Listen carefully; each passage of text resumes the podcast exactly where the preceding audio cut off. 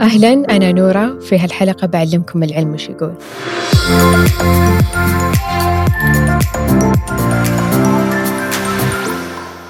من الأقوال المأثورة لألبرت إينشتاين يقول لا نستطيع حل مشاكلنا بنفس آلية أو طريقة التفكير اللي ساهمت بخلق مشاكلنا.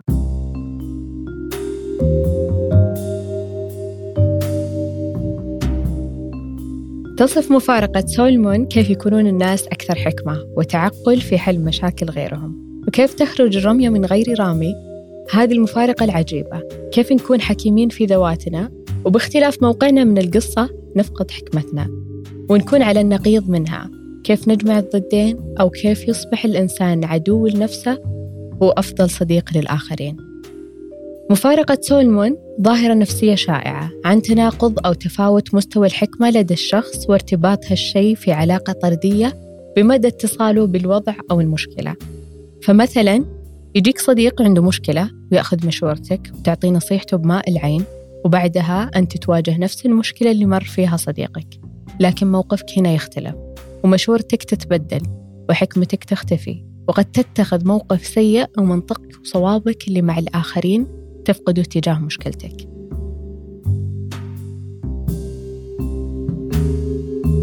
ويمكن كلنا جربنا سهولة أننا نحل مشاكل غيرنا بينما مشاكلنا قد تظل عالقة بدون أي حلول.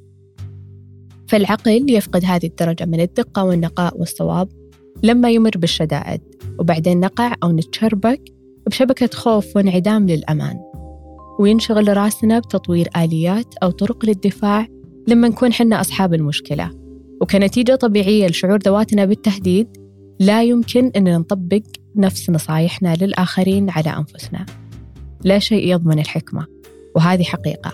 العمر الزمني بحد ذاته لا يضمن الحكمة تلقائيا بمعنى أنه لا يوجد سبب أو لا يوجد علاقة سببية بين العمر والحكمة.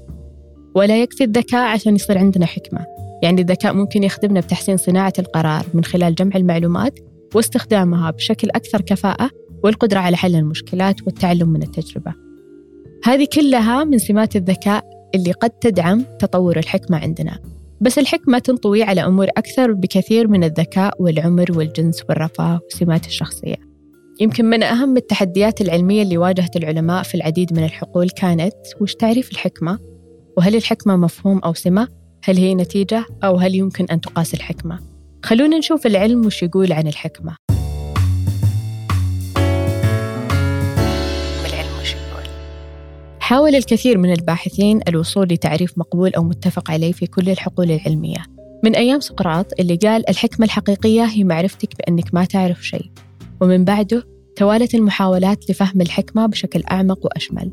وكانت محور في الفلسفة والدين والعلوم الاجتماعية والنفسية. بالتسعينات نشر أول تعريف للحكمة على يد العالم النفسي بالتس قال إنه في الحكمة تعني الخبرة في سلوك ومعنى الحياة.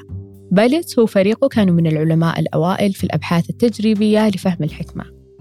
كان الهدف الرئيسي من بحثه أنه يسوي نظام يقدر يقيس من خلاله الحكمة بشكل كمي يعني كم من الحكمة عند هذا الشخص. ونموذجه كان عبارة عن خمسة معايير لتقييم الحكمة.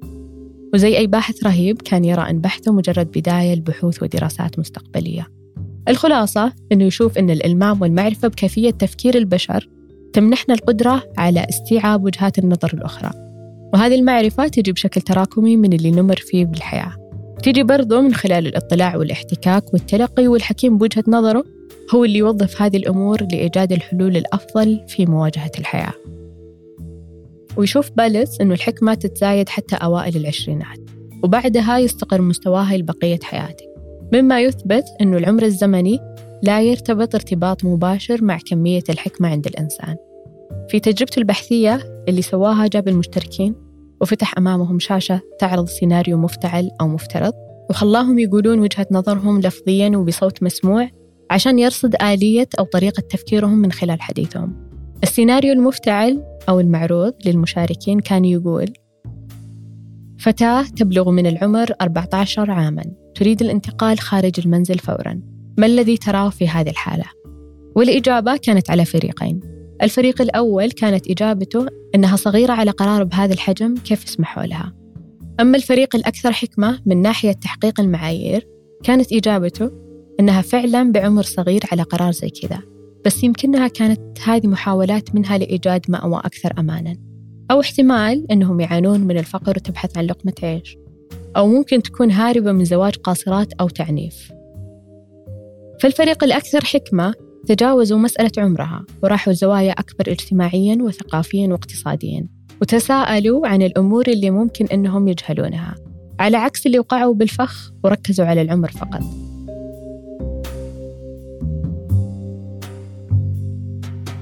بعدها جاء ستيرنبرغ وكانت نظريته بالحكمة تقوم على الصالح العام. يشوف أنه الحكمة بأن نحقق التوازن بين الاحتياجات والآراء المتضاربة حول اللي نحتاجه بما يخدم الصالح العام. ومن ثم جاء أردلت اللي كان عكسهم ويشوف أن الحكمة لا يمكن أن تقاس بالكمية ويشوف أنها تقاس بالنوعية. يعني نوعية فهم الناس ومدى عمق فهمهم. وحتى يومنا هذا ظلت الحكمة تقاوم أي محاولة لتعريفها.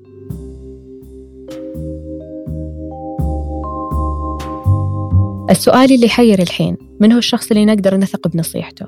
تقول الأبحاث أن نصيحتك لنفسك ممكن تكون رهيبة ومناسبة لو قدرت تتجاوز شخصك شلون؟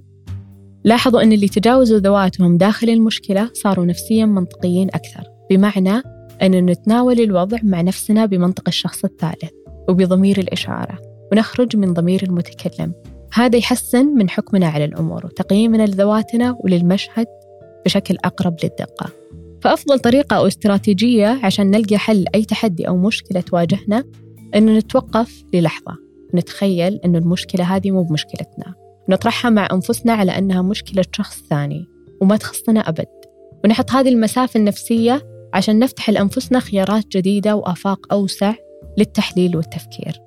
بروفيسور علم النفس جروسمان حاول يجاوب أسئلة كثيرة لفهم طبيعة الحكمة عند البشر وعلى ما يبدو أننا فعلا نفكر بحكمة ومنطقية أكثر إذا جينا عند مشاكل الآخرين بعكس تعاملنا مع مشاكلنا. وأنه في علاقة طردية بين مدى صلتنا بالمشكلة ومدى حكمتنا وذكائنا. وما في شيء يثبت قطعا ليش يصير هذا الشيء. لكن جروسمان استمر بالبحث وأجرى تجارب كثيرة من ضمنها أنه جاب مجموعة من المتزوجين. طبعا فيها مختلف الأعمار من شباب الكبار سن. قسم فيها المشاركين لفريقين. الفريق الأول عطاهم سيناريو أنه شريكهم خانهم. والفريق الثاني أعطاهم سيناريو أنه صديق عزيز عليهم تعرض للخيانة من شريكه. وخلى الفريقين يجاوبون على سلسلة أسئلة عن مستقبل العلاقة وكانت الأسئلة تتضمن عناصر رئيسية للحكمة اللي هي القدرة على تقمص شعور الآخرين الوعي بحدود المعرفة والسعي للتسوية والحلول الوسطية. وكانت النتيجة كما هو متوقع أن الفريق الثاني جاب نتائج أعلى بتحقيق العناصر الرئيسية للحكمة. وكانوا أذكى عاطفيا من حيث صلتهم بالمشكلة. فكلما ابتعدوا صارت قراراتهم أكثر تعقل وحكمة مع ملاحظة أن العمر هنا ما لعب أي دور بردات فعلهم. الموضوع ما هو على العلاقات الاجتماعية بس حتى على مستوى الاستثمارات المالية. هذه الطريقة قد تخفف من التحيزات الاستثمارية وعلى المستوى المهني أثناء اختيار الموظفين. طيب كيف المفروض ننتبه للتحيزات الانتباهية حقتنا؟ أدري أن الجملة كبيرة وتلخم لكن أقصد بالتحيزات الانتباهية هي العملية اللي تحدد وش المعلومات اللي ينحاز لها انتباهنا. يعني لما نتلقى العديد من المعلومات العملية اللي تأثر على كيفية استقبال ومعالجة هذه المعلومات هذه التحيزات تتم بشكل تلقائي وغير مدرك للشخص أو بشكل لا شعوري. وما تخلينا ننتبه لأي سيناريوهات خارج نطاق الأشياء اللي أذهاننا مقررة تنتبه لها بذيك اللحظة أو بذاك الظرف الزمني تحديداً. حاول جروسمان يرصد ويشوف وش ال psychology mechanism أو الطريقة النفسية اللي تخلينا نروح ضحية هالتناقض أو هالمفارقة. في دراسة نشرت عام 2022 وجدوا فيها أن اللاعب الأساسي النفسي الكامن وراء هذه المفارقة للآن غير واضح. لكن في عوامل وسيطة نقدر نقول إنها تصنع المفارقة أو التناقض. منها التجاوز الذاتي العجز عن تجاوز الذات. شافوا أنه متى ما تأثرنا بالدوافع ولا المصالح ولا المكافآت الخارجية فهذا يتعارض مع سعينا لتحقيق الحكمة. طبعا إذا صار الهجوم يهددنا بشكل مباشر بيصير تفكيرنا موضعي وراح نفسر الأمور بطريقة دفاعية وراح تختل موازين التجاوز الذاتي وتظهر المفارقة. ومنها برضو الحالة المزاجية أو النفسية مصدر مهم للحكمة. توجيه ومعالجة الحالة المزاجية يلعب دور في تفسير الأمور والسلوكيات وطريقة تلقيها ومعالجتها وبالتالي الرد عليها. سوء إدارتنا للحالة المزاجية قد يدفعنا للوقوع بالمفارقة. وعلى طاري الحالة المزاجية من الجدير بالذكر هنا ردود الفعل البيولوجية الطبيعية اللي تصير داخل جسم الإنسان كنوع من التفاعل إذا تعرض للخطر أو الضغط العالي أو التهديد. وردة الفعل هذه تعد غريزية وبدائية للبقاء على قيد الحياة في الظروف الصعبة. وتسمى علمياً fight or flight وتترجم لاستجابة الكر أو الفر. هذه الحالة عبارة عن حالة تأهب كبيرة يستجيب فيها جسم الإنسان بشكل غريزي للتهديد أو المخاطر ويبدأ فيها الجسم بإطلاق مجموعة من الهرمونات زي الإدرينالين والكورتيزول عشان تزيد من القوة الجسدية والقدرة على المقاومة والدفاع والفرار من الموقف. أي نعم هذه الحالة ممكن أنها تأثر على اتخاذ القرارات. وبما أن الهدف الأساسي لحالة fight or flight هي حماية الجسم من التهديد فقد تؤثر على قدرة الفرد على التفكير بشكل حكيم واتخاذ القرارات الصحيحة في حالات الضغط العالي. وبنفس الوقت ممكن تحفزنا لاتخاذ قرارات مفيدة وموثوقة ويعتمد على الموقف ونوعية التهديد مو بس التهديد الجسدي اللي يهدد بقائنا أيضا تنطبق على التهديد المعنوي. بناء على ذلك الشخص الحكيم هو اللي يوسع دائرة تفكيره ويذهب إلى ما وراء نفسه ويطور آليات وطرق جديدة بتفكيره. تخليه يتعلم كيف يتجاوز نفسه وحالته المزاجية يأخذ بعين الاعتبار وجهات النظر الأخرى ويوازن بين اختلافاتها ويدرس تفاوتها ودوافعها وسياقاتها ويتواضع فكريا. وكل هذه السمات يكون دافعها أخلاقي وسامي ويلتمس فيه الموازنة بين مصالحه ومصالح اللي معه وحوله. يلتمس فيه البحث عن السمو الإنساني.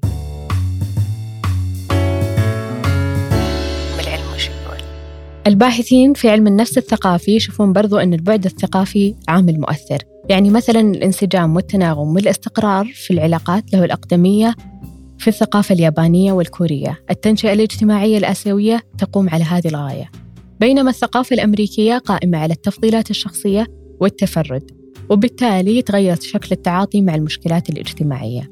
وهذا بدوره يا يعزز الصدمات بين الناس أو يقللها.